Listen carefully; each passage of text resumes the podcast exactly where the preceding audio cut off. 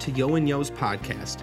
We've had the privilege of advising Michigan businesses for over 95 years, and we want to share our knowledge with you, covering tax, accounting, technology, financial, and advisory topics relevant to you and your business. Yeo and Yeo's podcast is hosted by industry and subject matter experts, where we go beyond the beans. So if you want to stay in the know about business issues and trends that affect you, then keep listening because this is Everyday Business with Yeo and Yeo.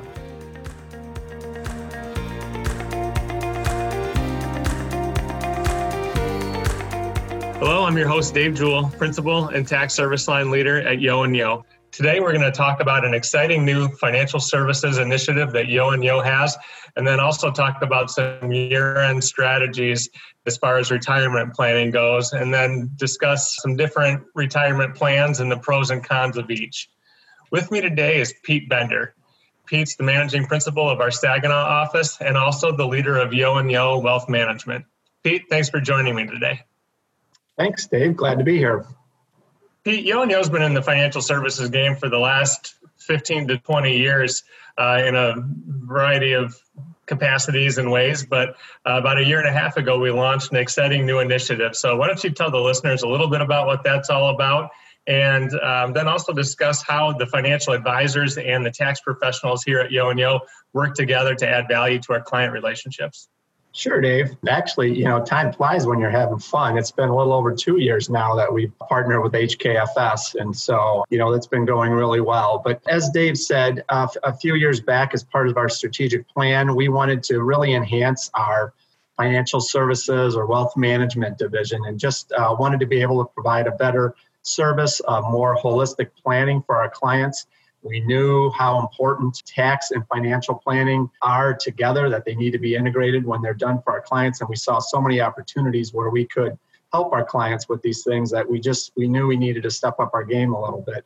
And so we eventually partnered with the firm called HK Financial Services, and they're out of Dubuque, Iowa. And there's a few uh, main reasons why we decided to partner with them. One being is they work exclusively with CPA firms, so they really understood what we wanted for our clients, how we wanted that financial advisor CPA relationship to work. And they did a great job. They've been around for about 25 years and started this in the same manner. They, they were a CPA firm, they were born out of a CPA firm. And so they uh, started doing this for their clients and then became so successful that they branched out to started to working with other CPA firms. So that was the main reason. The other thing is they really understand that importance, like we talked about, of combining tax planning and financial planning. It's a holistic approach, meaning before they do any investing, before we give any investment advice uh, for our clients, we want to understand their entire picture, their entire financial picture, because we know until we know that, we really can't give the best advice as to how aggressive they need to be or how conservative they want to be.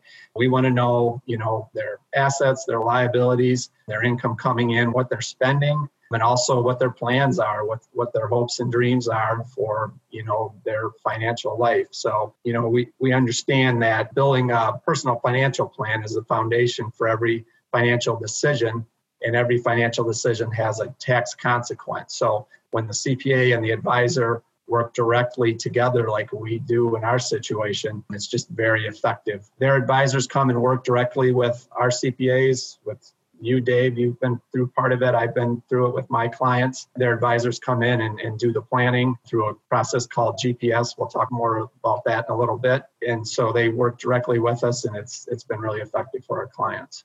Yeah, there's nothing worse than having a huge capital gain or you know some other kind of transaction that comes into the tax picture that catches you by surprise. We could have planned for that before the end of the year, for example, and you know it ends up creating a huge tax burden or issue for a client then they're upset with you and it just could have been better coordinated and there could have been better planning to avoid that as a whole so uh, that's something that this relationship really helps to eliminate. And it is good for us. It's good for the client and it's a it's a win-win when we work together in that capacity. Right. I've done tax returns for over 30 years now and i have a, a number of stories as i'm sure you do of clients coming in and saying oh by the way we did this. And it, you know and it's like well wow it would have been great to know before you did it. We maybe could have arranged that situation a little better. Or they or they get their 1099 from the broker at the end of the year and we look at it and there's 50,000 of gains and they had no clue about that. And but there's ways around that. We're going to talk about some of those here in a little bit. So you're right. It's a really nice service we're able to provide our clients. Yeah, so let's take the next step and let's talk a little bit about some of those areas where we work together. You know, us as the CPA, where we work together with the financial advisor, and uh, you know how we can help head off some of those unexpected things that might come through on a on a year-end 1099, and how we kind of plan together, and some of the issues that we talk about on an ongoing basis between financial advisor and, and tax advisor. You know, part of what they do is called tax smart investing. So there's a, a number of different areas that we can help our clients with through HKFS and their partners to help them save taxes in, in addition to, you know, as part of their financial plan. One of those is called tax loss harvesting. We've all done it over the years. And when we get down to the end of the year, at this point in time of the year, we might do some tax planning with our clients and say, hey, if you have any stock positions or investment positions that are in a loss situation and you have gains that you've built up during the year, it might be a good idea to sell those stocks. There's wash rules. We're not going to get into details of that, but sell those stocks, hold them, wait 30 days and buy them back. You get to take the loss and still keep that position and use that to offset those gains. What HKFS has the ability to do is do this throughout the year, not just at year end. They have some software through a new a partner that they're working with that tracks this throughout the year and enables them to find lost positions to harvest during the year and use those later to offset gains. I really became aware of that this year with a very unique year where the market started out pretty well. Of course, COVID hit and the market took a big, a big adjustment in you know uh, March and April, but then rebounded. And so when we, when I've been doing some of my investment reviews with some of my clients, with um, Joe Plague, who's the advisor that we work with from HK, we were able to show the client you actually made money in the account during the year because it went down they stayed in the market, they didn't panic, it, it recovered and actually grew some at the end of the year. And in addition to that, HK was able to sell some positions during that downturn and harvest those losses. So in addition to making some money on your account this year, you have I'm making up numbers 15,000 of capital losses that you can use either this year to offset some gains or carry forward to next year. And that was just a great example of how they could do that. And, and they do that by a, a lot of times if they're in mutual funds or ETFs, they'll sell that, that ETF that's at a loss and buy back a similar one immediately. So the wash rules don't apply. They stayed invested in the market. What you don't want to do is get out of the market when it's down, of course, and then buy back when it's come back up. That's a basic of investment. But they're able to buy a similar fund to harvest that loss and really not lose any of that potential kickback when the market goes back up. Yeah, you're exactly right. This this is a cute, a perfect example of that this year, where a, a lot of clients are gonna, if they didn't, they're gonna wish that they did potentially harvest some of those losses because after that huge downturn that we saw, like you said, back in that March April timeframe, man, I mean things have just exploded, and with the uh, hopes of another vaccine today, you know, the market's on pace to be at its highest ever, and uh, you know now we're just hitting all sorts of new highs. So having a little bit to offset some of these gains that people might, for one reason or another, consider taking before the end of the year, um, yeah, that's huge. Yep, yep, it's been very effective. So, and uh, you know, I, I, think coming up, the market's going to continue to be volatile. It, it usually is, and so this is really a way to take advantage of that and to save some tax dollars by doing that. A couple of the other things that they focus on is capital gain distribution management and mutual funds. Without getting into a lot of details, when clients are invested in, in mutual funds, they're required to pay out a certain amount of their gains during the year from the prior couple years by the end of the year. So a lot of times that happens in December.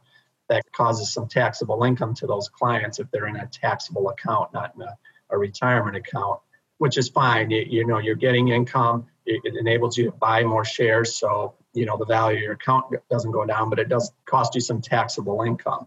Um, what they're able to do is manage those and look at getting out of those funds right before that capital gain. These mutual funds companies disclose when those distributions are going to be paid. So if you're paying attention and it takes a little management you can get out of that fund before that distribution is paid and then get back in after. A couple benefits there you're avoiding paying tax on that income for that year when those distributions are paid, because they're creating more units, the actual value of the, the fund goes down. So in effect, you're selling high if you get out before it's paid. And then if you buy back after, you've bought low. So you've accomplished two things there, save some taxes and potentially we sold high and bought low, which is a you know basics of investment. So that's another way they manage you know tax planning into into their um, processes. Yeah, and that's a perfect example of an area where there can be huge surprises at the end of the year because it's really oftentimes not something that's known what these capital gain distributions are going to be that kick out of these mutual funds until kind of that mid latter part of December, oftentimes. And you know, if you're not expecting that, while it does create long-term capital gain income, which isn't at the the worst of the rates, uh, you know, for somebody who has retirement income or uh, Social Security, for example, I mean, it can make more of their Social Security mm-hmm. taxable. Kick them up into a higher Medicare premium bracket. So just a lot of things that aren't always favorable from a tax standpoint that those can create that if you know about it ahead of time and can plan around it, it's obviously beneficial. Yep. And if tax rates go up for one reason or another over the next year or several, based on, I listened to your last podcast with John Haig, and I know you guys had a lot of discussion about that. And who knows what and when's going to happen, but it just seems like eventually rates are going to go up, including possibly capital gain rates. So that would make this even more important right. Uh, to do couple other things you know again when when we work with them is anytime they make any movements in in, in a client's uh, portfolio doing any buying or selling they're always checking on the tax consequences and they're talking with our cpas and dave i think you can attest to that as well and working with some of your clients. So they're not going to just go and and and rebalance an account and and recognize you know 20000 of capital gains without checking you know, with us first and saying, okay, where's this client at? Does he have some losses we can use to offset? Is he in a maybe lower tax bracket this year so that we, we can take some gains and not pay as much tax? So anytime they're with, you know, rebalancing, they're looking at that. The other thing we can do is withdrawal strategies. You know, once people get into that retirement phase of their lives and they're starting to draw, we want to make sure we're utilizing tax brackets to the fullest. And what, what that means is, you know, people sometimes they'll work all their lives, be in higher tax brackets, and once they retire, um, their income will go down. And so maybe they're not yet to age 72 where they have to take their distributions from their IRAs and their income is down, so they're in lower tax brackets. So they think, great, I'm paying, I'm paying hardly any tax. I, I want to keep doing that as long as possible. But yet they have this huge IRA out there because they worked so hard all these years and they have a million dollars or more in that account well, that's kind of a time bomb waiting to explode. When they hit age 72, they're going to have to start drawing on that. And that may jump them up into a higher tax bracket.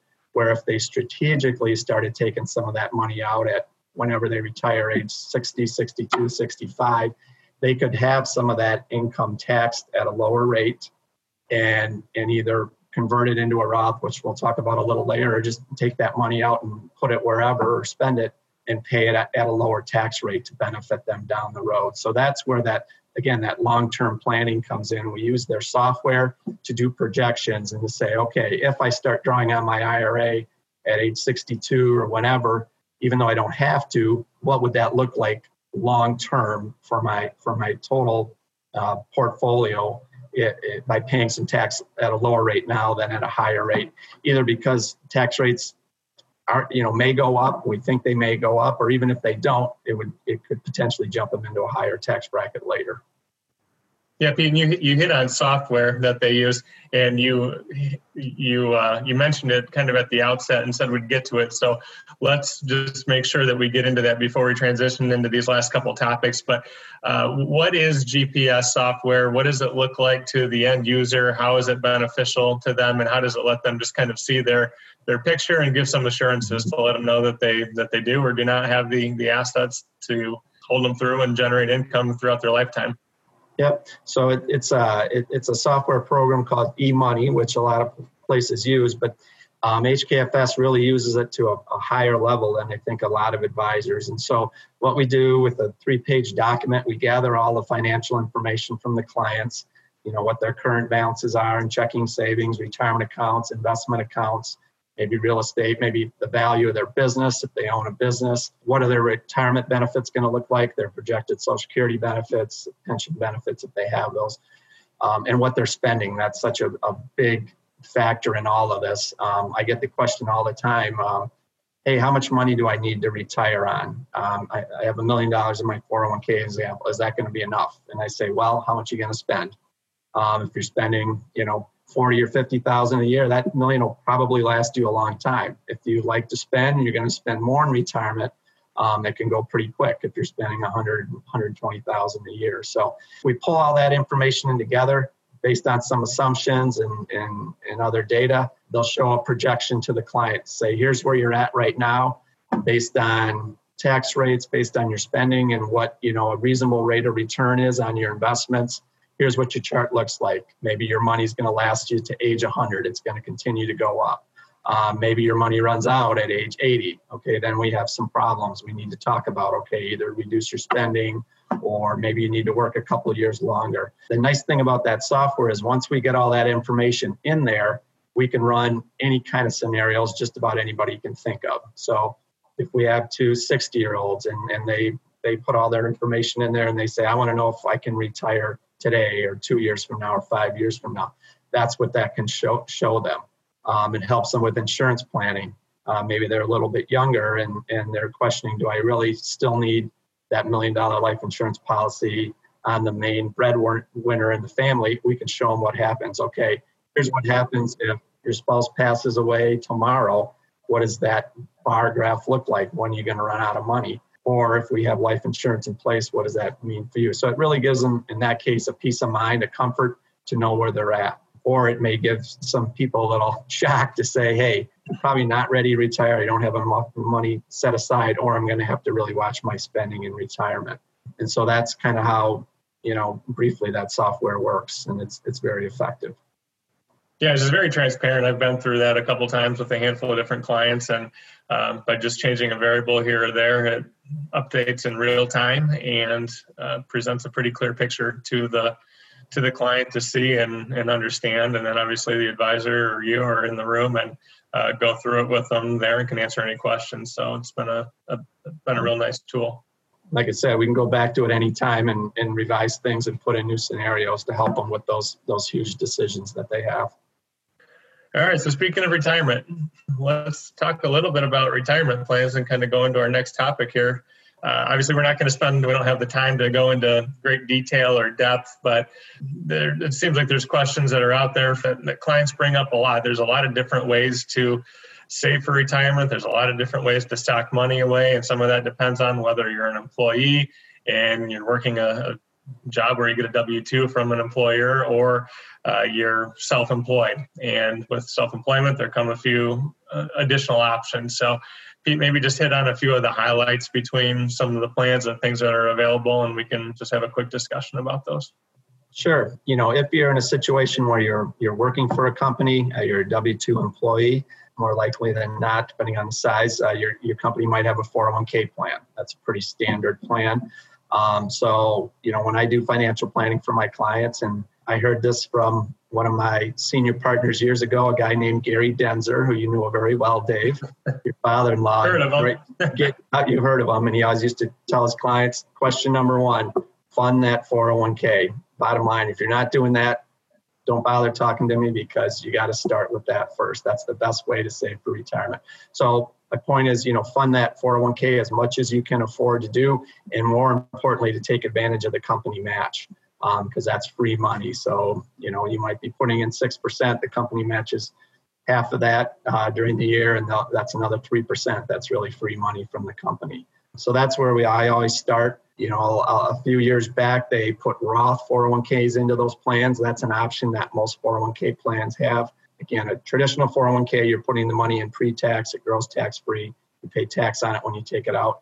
The Roth, you're not you're not getting a tax deduction for it up front, so it's a little more costly in effect right now. But the money grows tax-free, and when you take it out at retirement, you don't pay any tax on it. So again, that's something with the software we can help help our clients analyze which the best way to do it.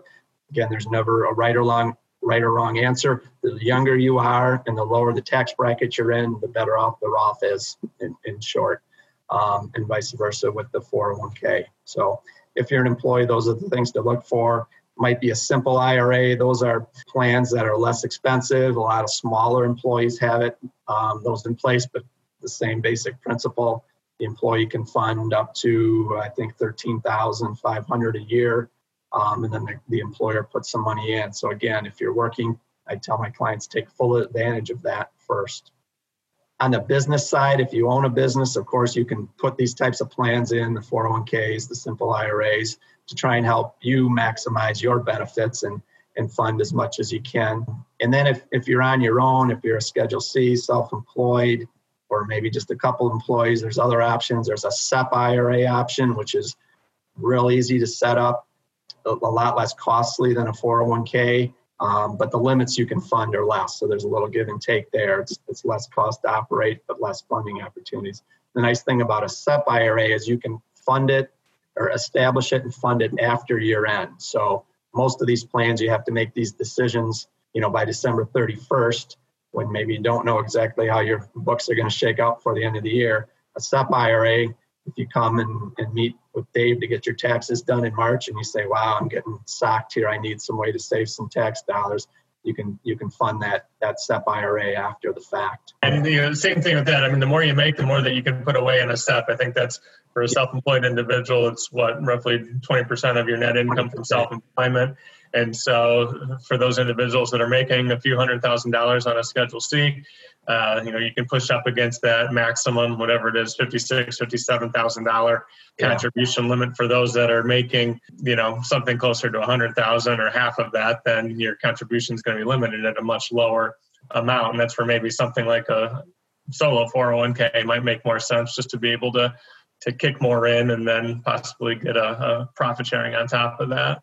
Yeah. So uh, with the SEP, if you have employees, you have to fund that same amount, not same dollar amount, but percentage amount. So you would have to do that, but still you can fund. It's basically a profit shared plan, is what it is for a self-employed individual. And a solo 401k is just for a one-person plan, uh, but you can fund up to if you're over age um, uh, 50, up to $63,000 a year. So that's a huge number.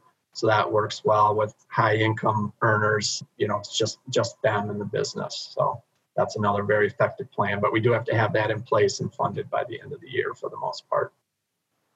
So yeah, so lots of different options in that world, and that, you know you're exactly right on the on the 401k or on the simple plans. You know, for for people that have W two income and they come to us and they want to do a, a ton of tax planning, but they don't have much by way of outside investments. They don't have much by way of other income. There's really only so many levers to pull, in my opinion, on how to tax plan for a W 2 employee. So the starting spot is always looking at at that company offered 401k or simple plan or whatever it might be and encouraging those individuals to, to the extent that they can match their contributions um, or up to a level that's affordable for them and provides them enough um, net. And then, yeah, I mean, this is the wrinkle of the of the Roth 401k, which more and more companies are starting to offer as part of their plan, is interesting, especially for younger individuals who you know believe that tax rates are going up, which a lot of us feel that that's the case. Mm-hmm. Um, it's a little bit of a punch to the gut to pay the tax on that now, but if you have a long term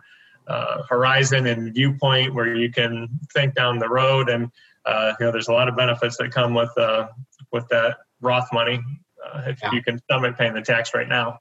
Yeah, and in a lot of cases, it, it is hard to tell because you can't, you don't know what the future is going to hold. But if they're in that middle ground, a lot of times I say, you know, hedge your bet, and you can fund a portion of your money into the traditional 401k and a portion in the Roth. That way, you know, you're not paying a ton of tax at retirement, but you also don't want to have no tax at retirement. So you paid tax all these years, and now at retirement, you're in a zero percent tax bracket. That sounds great, but it's that's not as effective as it as it could be. So lots of different options there.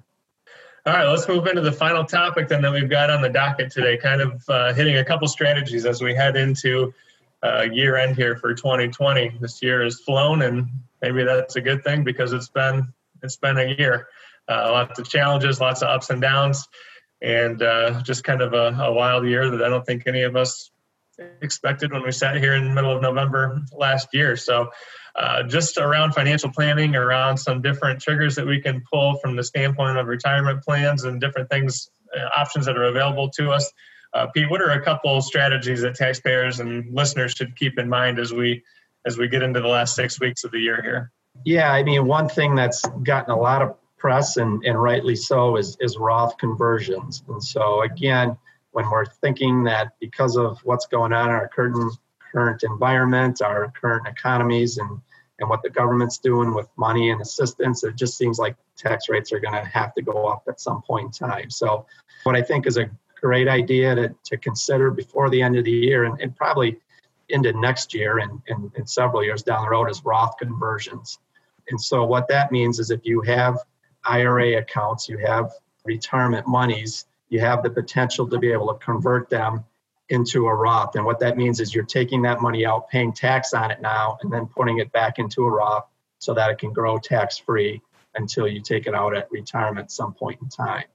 And so, you know, there's several reasons for doing that. One is you think the tax rates are going to go up. So you're going to pay tax on some of that money now at making it up at 20%, let's say, as opposed to waiting down the road if tax rates go up to 25, 30, whatever it might be. That's the main reason for doing it. A couple other reasons. Once you have it in that Roth, as we talked about earlier, at, at a traditional IRA, when you hit age 72, you have to start drawing it out over your life expectancy.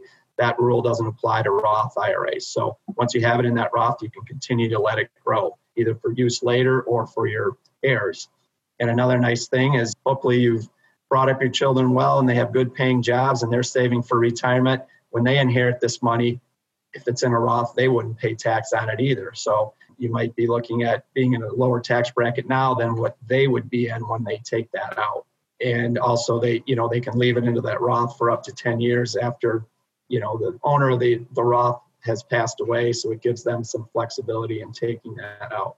The other reason is for market swings. So when you, you think about it, if you have your, your IRA invested in the market, and let's say there's another correction, so your, your account goes down by 10%, if you take a distribution from that IRA when the market's down and pay tax at that lower rate, move it to a Roth, buy everything back within that Roth in the same investments, um, hoping that they're going to go back up or knowing that history tells us they'll probably go back up it could grow back up to its original value plus more, and you never have to pay tax on it. So, um, you know, that's kind of timing the market, which can be a little bit tough, but it's just again to look for that opportunities when those those things happen. So, I think the Roth conversions is a great thing to consider. Maxing out the lower tax brackets either this year or next, or maybe you know even a couple years down the road. Mm-hmm. Yeah, I think too. Yeah, you, you hit on it, but uh, with the Secure Act that passed, what was it at the end of last year now?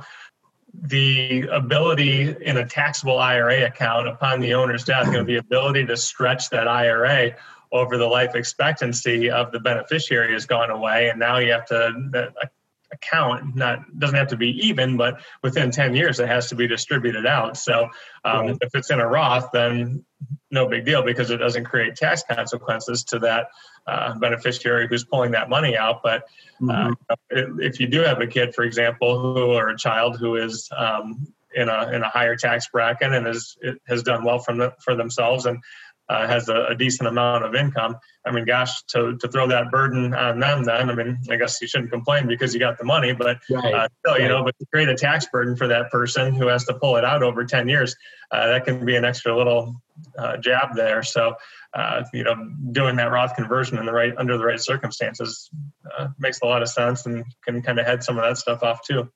Yeah, if you look at just a million dollar IRA, which isn't that unusual anymore, and and somebody leaves it uh, to their their son or daughter and they have to take it out over 10 years that's 100000 of income over uh, each year for a 10 year period. So that could really bump them into a higher tax bracket if they're already working and other things are going on. So you know maybe paying that tax at that lower rate for a while could could really make some sense for them yeah. A couple of the other things you know we talked about funding iras you know we have until april 15th to do that so we can do that after the fact um, SEP IRAs can actually uh, fund up to the extended due date of the tax return. So we have until October to do that if you have a small business. The other thing that we've done with a lot of our clients is called backdoor Roths. One of the rules when contributing to a Roth IRA is if your income is too high, you can't fund a Roth IRA. If you're in a retirement account at work and your income is too high, you can fund a traditional, a deductible IRA, but you could fund a non-deductible IRA. So there's no tax benefit to that up front other than the fact that that money grows tax-free. Um, but what the, the Internal Revenue Code allows you to do is fund that non-deductible IRA and then immediately roll it into a Roth. So in effect, you've funded that that Roth IRA for a year, even though your incomes are higher. It's called the backdoor Roth, and then that money can grow tax free and, and never have tax paid on it. So that's a good strategy as well in certain circumstances. Yeah, and that's that's one thing that I've seen a lot over the last few years with those higher income uh, taxpayers, and we won't get into this, but I think those certain circumstances that you're talking about are making sure that you don't have uh, other sources of IRA uh, money that are out there, because then there can be some tax impact to to doing that. But I mean, gosh, it's and that's one thing too that I think eventually over time may possibly go away. So I think it's kind of low hanging fruit out there to you're basically your income's too high to contribute directly to a Roth, but this is a as a you know the name implies a backdoor way to to do that. And whether that stays around forever i don't know. I wouldn't bet on it. But for people that are looking to continually build up retirement accounts i mean it's almost a, a no-brainer for those higher income individuals as long as that discretionary cash is available to contribute to the non-deductible ira and then flip it to the to the roth i mean it's a it's a great strategy yeah, it's you know it's smaller amounts. It's limited to the six thousand or seven thousand a year, depending on your age. But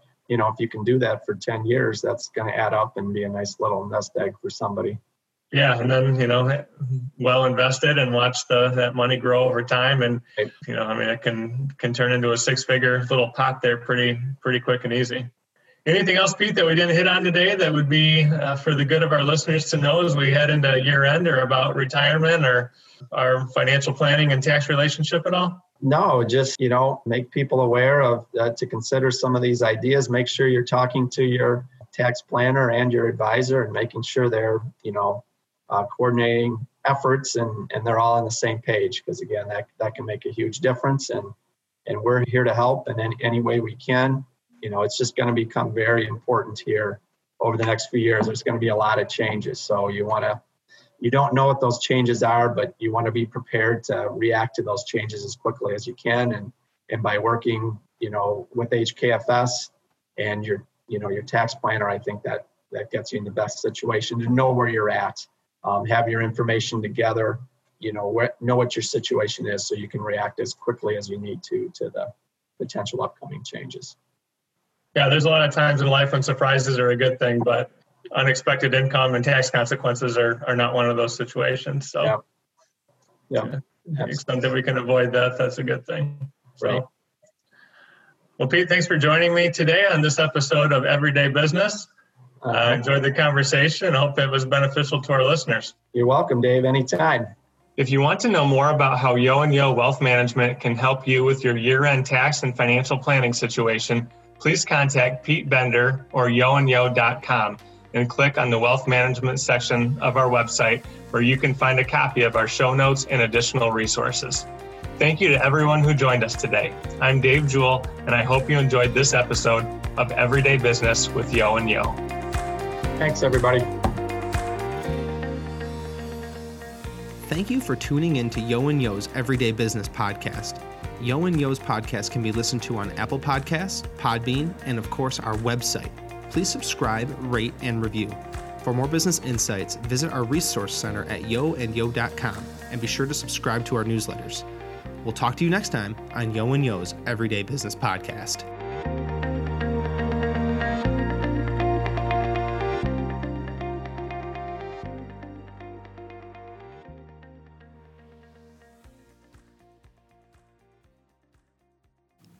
The information provided in this podcast is believed to be valid and accurate on the date it is first published. The views, information, or opinions expressed during the podcast reflect the views of the speakers. This podcast does not constitute tax, accounting, legal, or other business advice or an advisor client relationship. Before making any decision or taking action, you should consult with a professional regarding your specific circumstances.